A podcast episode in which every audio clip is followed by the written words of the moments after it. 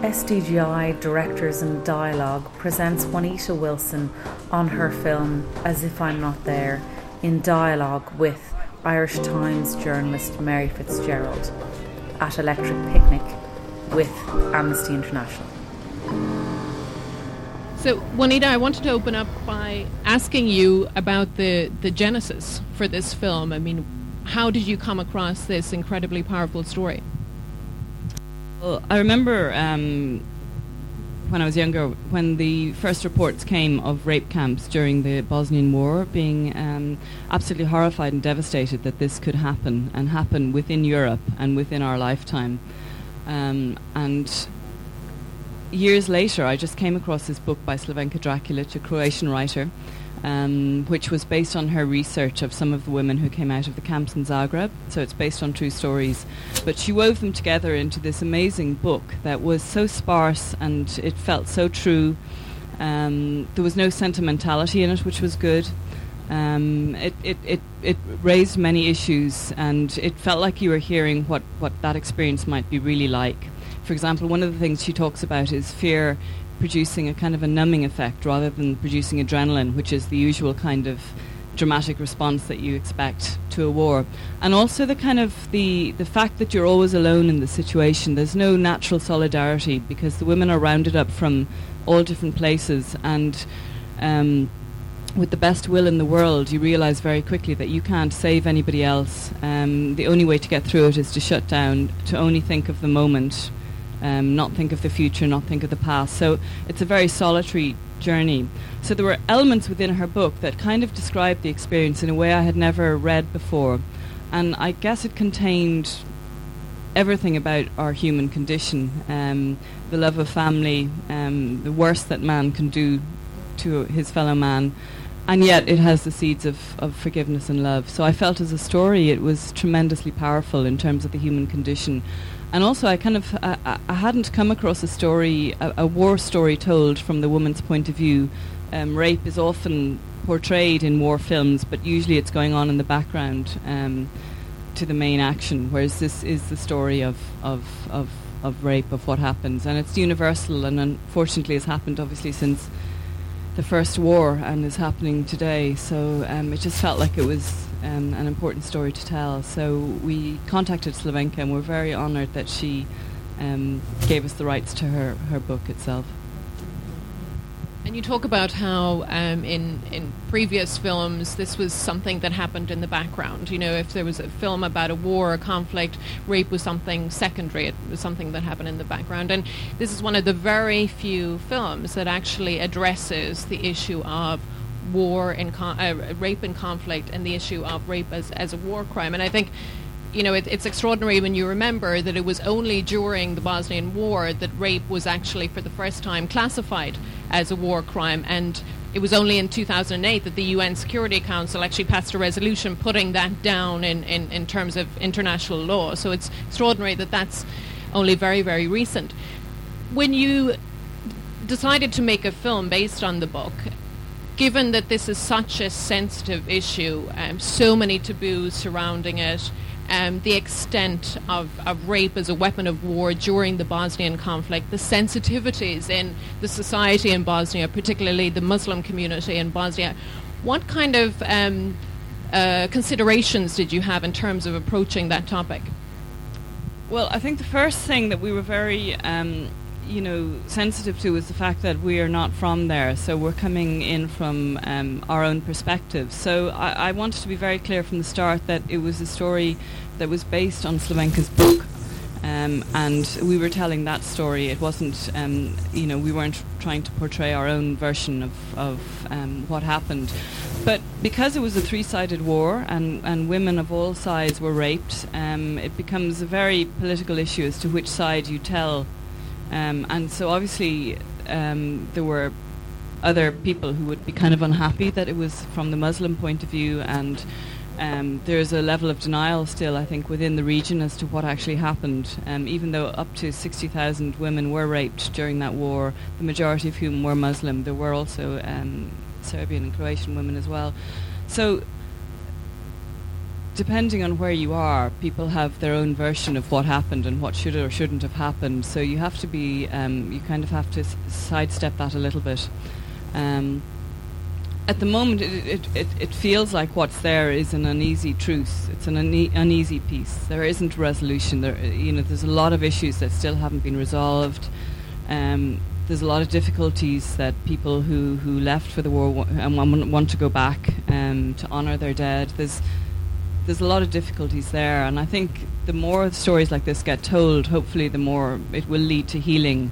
But at the moment, it feels um, a little bit like there are there are definitely different versions of what happened over there. And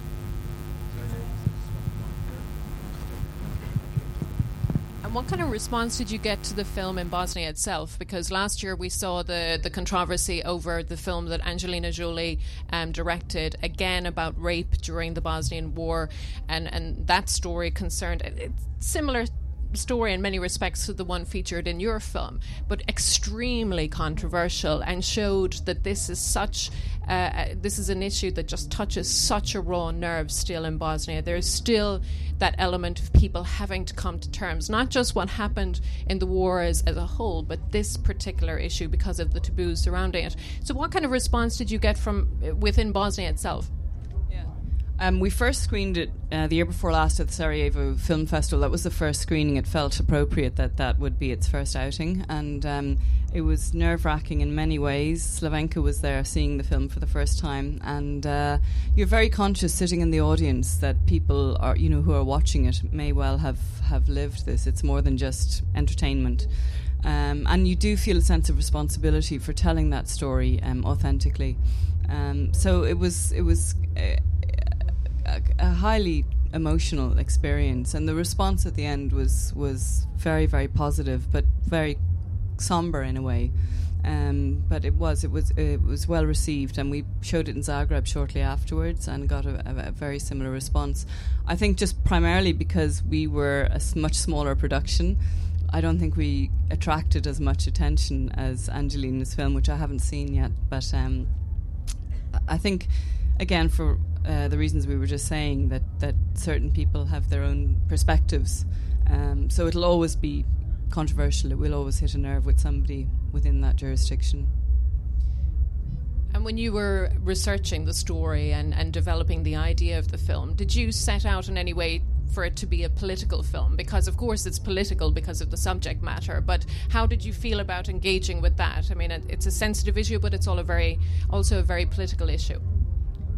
I, think this is the trickiest path to walk um, if you are making a piece of work. Um, it's different if it's primarily your own story, it's your own diary, it's your own thoughts, it's your own opinions. Um, you have to tread this path very, very carefully.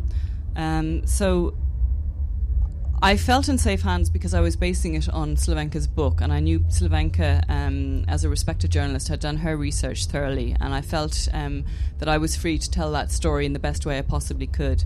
And then my job was really to adapt it for the screen. And and what I wanted was not to show the facts because you know that that's been portrayed in, in through journalism. It's to show kind of the emotions and the, the, the feeling of the experience. Um, so it was more the kind of human story than the political story but obviously it'll always be um, it'll always be both. But to show really um, what happened to this particular young woman and, and it could happen in any city in any country at any time. It's not necessarily the story of that war itself, but it's more response as me as a, I guess, as a as a young woman to to her experience, and um, so I think that's the only way that I could could kind of hand on heart go in there to tell this story. So I, I guess um, where I would have maybe brought in my own thoughts would be things like the rape scene and how that was staged and things like that to make sure that that wasn't voyeuristic to try and give you the experience rather than just show what happened and to try and to take the time to tell the story and let the audience to make up their own mind and and um, and the end for me when I read the book it just made me cry. It touched me so much that despite everything she had been through she could still find enough love in her heart to pick up that baby and decide that even though it was the enemy um, that she would, would keep it as her family. And for me, that's such a supreme act um, of the human spirit. And I just I, I felt that that is really the nub of this whole story. And there's also, of course, the question explored throughout the film of it's the line that one of the soldiers uh, gives at one stage we do what we have to do to survive. This idea of what people will do when pitched into extraordinary circumstances, like in a war, what they will do to survive. I mean, exploring that particular theme, what impact did that have on you as, as a director? Well, I think um, we, uh, in the films I've been involved in, we're always attracted to stories that are true life and are where people's backs are to the wall. You know, you're always asking the question, I guess, of, of yourself: What would I do in that situation? You know, if I was a soldier, would I pull the trigger? You know, if I was a guard, would I be kind? Would I not? Would I abuse my power? Would I not? So, and and if you're a prisoner, how how do you survive there? So, uh, those are the kind of questions that interest me. Um, and I think some of the soldiers, you know, there's a young soldier who comes in that clearly doesn't want to be there. Of the three rapists, I think you can see that the last rapist is kind of reluctant and would also rather not be there, but makes the choice to go along with it. And then the captain himself is interesting because he is also kind of trapped in that camp and he has lost his family as well. And he doesn't know whether he will survive either. So even though he's the perpetrator, he's also, to some extent, um, a, victim of the of that war. And I thought that was interesting that between them there was that that exchange of humanity between them kind of kept them both. Uh, a little more human than they would like to, you know, that they were afraid that they would completely lose their humanity. And both of them, I think, wanted to cling to, to that which made them human and not animals. And I think um, that was their connection there. So I think in that sense, it's trying to, to give a more complex um, portrayal of everybody caught in the situation rather than making it too black and white.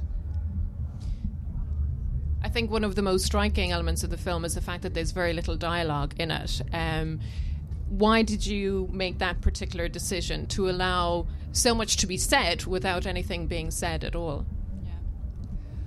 Um, I think it just naturally evolves. I think um, because it's based on the book, and the book had obviously the stream of consciousness, which was really interesting. The insights that the character um, thinks about in the book is amazing.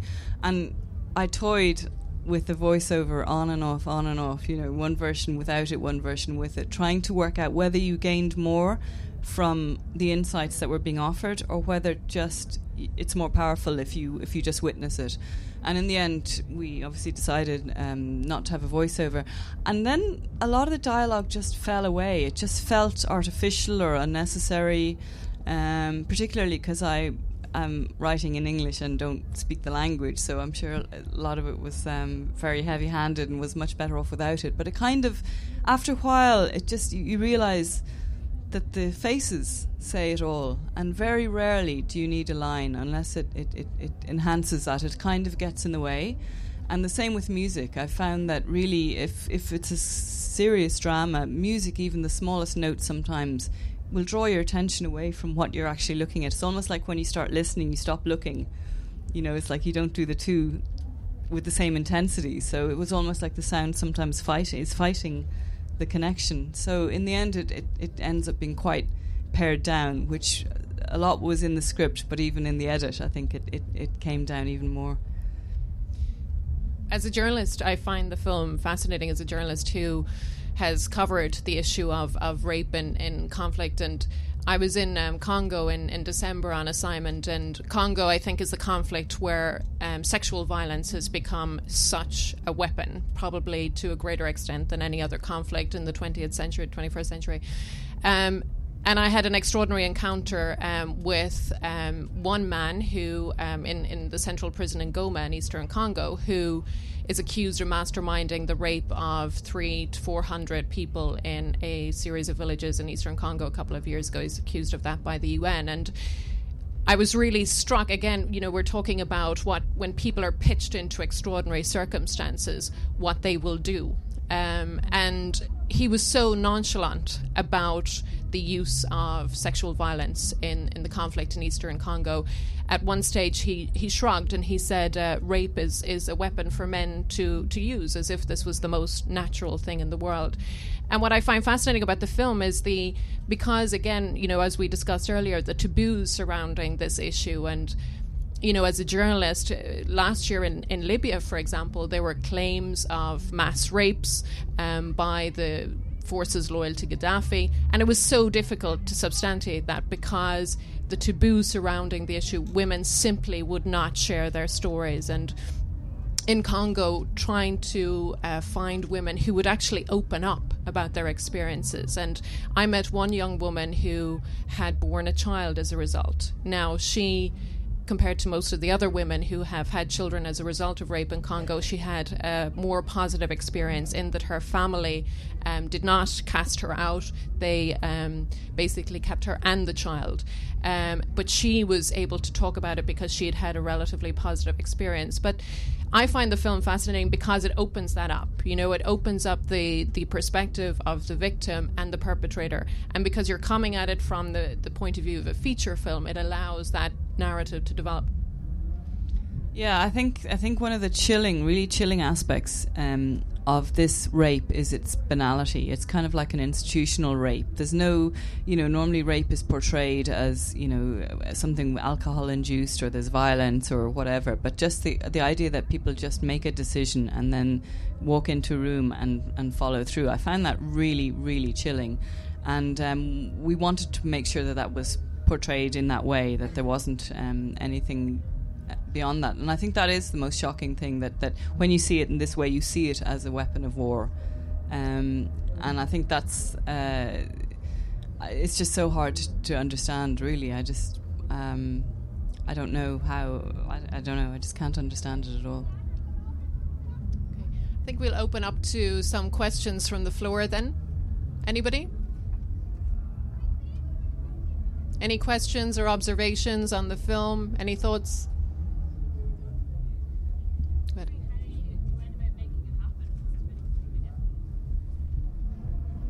Yeah, how we went to ma- making it happen. It took a long time. Um, it took probably over 10 years from when we first optioned the book, but that was also because we were kind of new to it and coming into it. And uh, it just, it, at, the, at the time, there was a lot of kind of disinterest, I guess, um, because of the subject. I think you know it was always seen to be quite a, a I guess, specialist subject. So um, it did take a lot of searching for money, and we were lucky because Sweden came on board and the Irish Film Board came on board.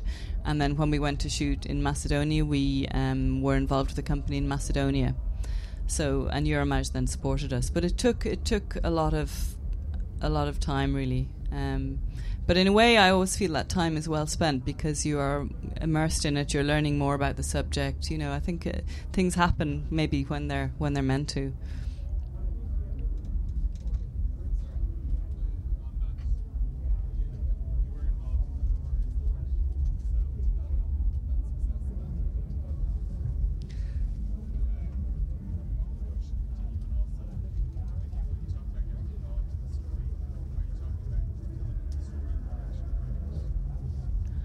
Um, the door, the door. Yeah, I made the short film, The Door. Um, but actually, the the it helped obviously because it meant that I had something to show and that I um, was able to put myself forward to direct this. Because initially I was going to just produce this film, and then um, I got involved in writing it, and then I made the door, so it, there was a possibility that I might direct it. Um, so the door helped, yes, but the we actually had more or less shot this film by the time the door got some of the attention that it got. So, um, I think had had it been a year later, maybe it would have been even e- you know a little bit easier for us because um, more people then had heard of the door. And yeah, the story, I guess, yeah, in terms of maybe reading around it, reading other other work that's written by people at that time. Um, that it would be more the writing rather than the filmmaking is what I meant having that time.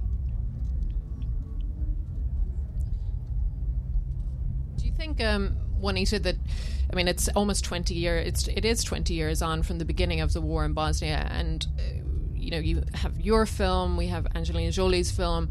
There were some films in the late 1990s, like Welcome to Sarajevo, and others that dealt with the war. But it seems when it comes to exploring the more sensitive issues and painful themes of the war, there needs to be that distance in terms of time before people can actually um, feel comfortable enough to start exploring this, if they're even ready at this stage, whether in Bosnia or, or outside.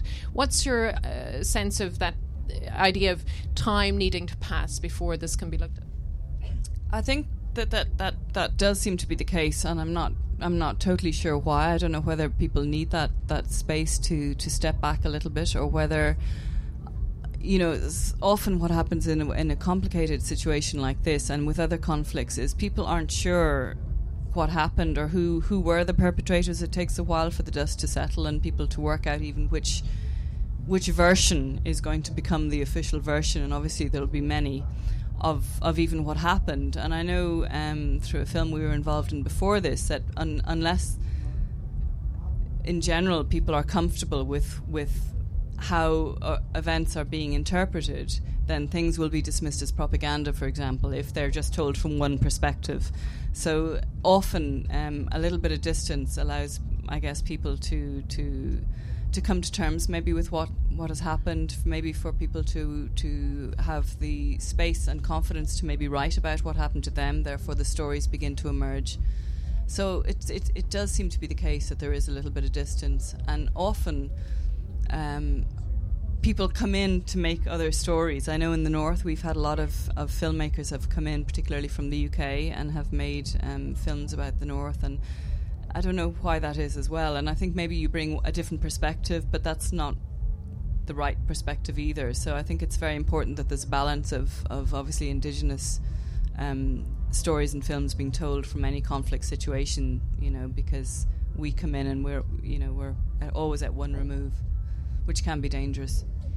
And I think you know the point you made at the beginning about the different narratives about any conflict. There are so many competing narratives but the bosnia war in particular we're seeing those competing narratives play out in the hague right now when it comes to the trial of, of radovan karadzic who is accused of masterminding the srebrenica massacre and, and several of the other atrocities that took place in the war. And that idea that the competing narratives because they impact on what's happening in Bosnia and Serbia right now whether it's in terms of you know Serbia's push for EU membership all of that you know so competing narratives just like we see competing narratives when it comes to the conflict in Northern Ireland and the sensitivities surrounding that. How careful were you? I mean you talked earlier about the issue of rape um, being used by all sides in the Bosnia war but there was one side that suffered um, considerably more than another. How sensitive were you about that?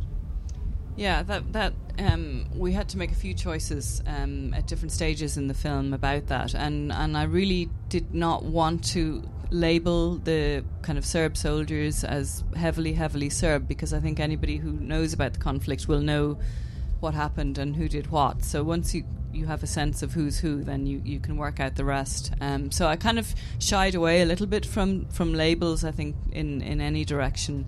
Um, hopefully, if if people are interested to come and see the film and then either know the situation or to learn more themselves rather than to try and label and point fingers because I think that can become very dangerous and I do think then you become seen as as as either propagandist or you know you, you, you very quickly get boxed and then the work doesn't get, get maybe seen as widely as it might so uh, it's it's something you have to be a little bit mindful of any other questions or thoughts I'll run over. Oh, we can't. we can't. No, we can't.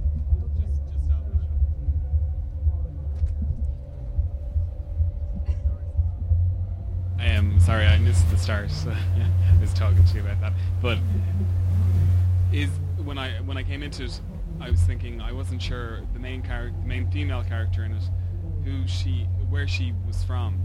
Um, was that done on purpose that we didn't know exactly where she was from, and that it was a mistake as as um, the soldier points out? Yeah. She um, at the start of the film, she you see her leave her family in Sarajevo.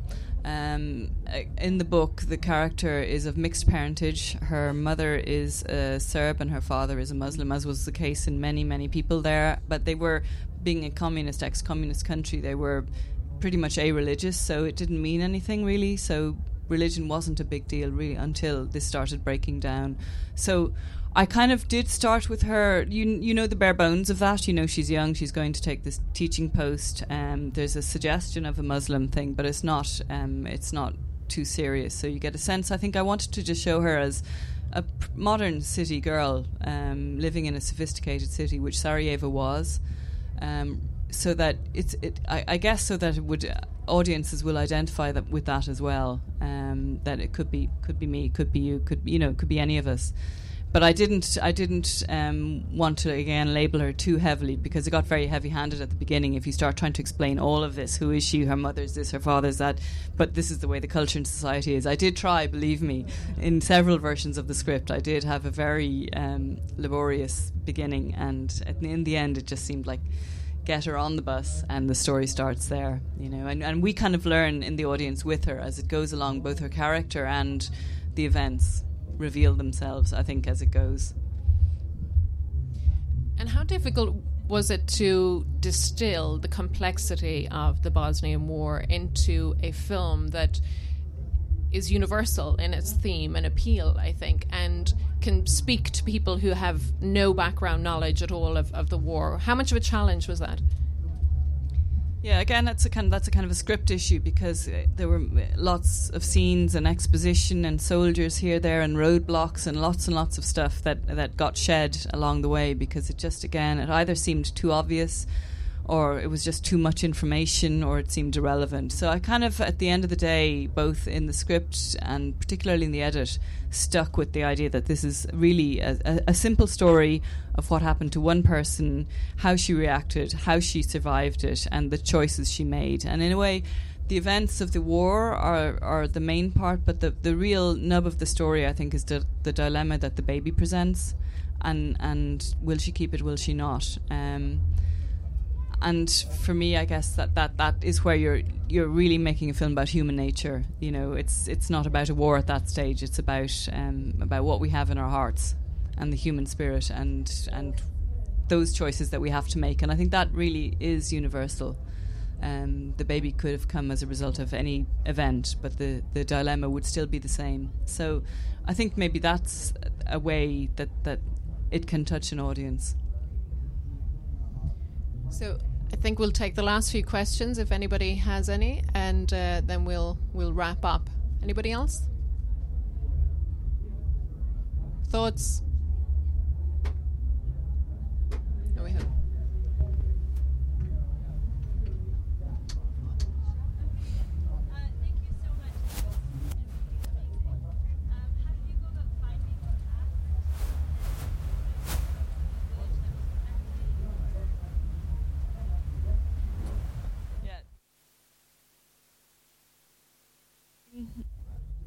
Can you hear? Is it? Yeah, thanks. Sorry. Casting was a big issue because she, she's in every scene. She carries the whole film. So the main actress was um, really, really important that she had to be somebody who was kind of young enough that you believe is just starting out on her independent life, has just left home for the first time. But she couldn't be naive. You know, she had to be smart enough to work things out um, that she could kind of hold her own with the captain at the end. So it was a very tricky combination of characteristics to find, and particularly to find in an actress who's so young. And we looked extensively um, throughout the Balkans, um, and I met a lot of talented young actresses. But it, it literally was a few days before we started um, official prep that I found Natasha, and she was in a drama school in Skopje in Macedonia where we were filming and uh, I called her in when I saw her photo to, to for one of the younger roles. And as soon as I just saw her on camera, I knew she had a real presence. And I threw her in the deep end and asked her to read for the main part. And she just, you know, she just is uh, extraordinary. She really grasped all the nuances of the script and of the character. And what I really loved is that her her acting is so restrained, you know. I mean, just in one look or one swallow or one little detail, you get a sense that she's thinking and she's feeling, but that she can't show it because anything more would be melodrama. You know, in this situation, you can't show any any emotion in that situation. You just do not want to attract any attention. So, I think it was a real challenge. Um, and a challenge for somebody she had never been in a film before or anything. So both of us were kind of like novices in a way, um, and and uh, which was was nice on the one hand, and we were both kind of terrified on the other. But I knew she could do it. I just I had that sense from that moment. So I was really lucky to find her, and I was trying my best not to panic because everybody around me was panicking because I, I still hadn't found the main actress. But Fedja, who plays the captain, um, I cast him very early on. He was probably the first um, role that I cast, and I met him in Sarajevo. He actually fought in the war himself. And um, the captain in Slavenka's story was a much older man. And when I met him and saw him, he just he had a haunted look, and I liked the way that there was there could be a chemistry between the two. You know that he was younger. Had they met in a bar in Sarajevo, you believe they might have had a relationship. So it kind of made it a little more complex um, in that sense. So he, I cast him, and then I asked him to read with I don't know how many different actresses around the Balkans, trying to find the right person. And um, and I found her actually on our doorstep at the last minute, which was a blessing.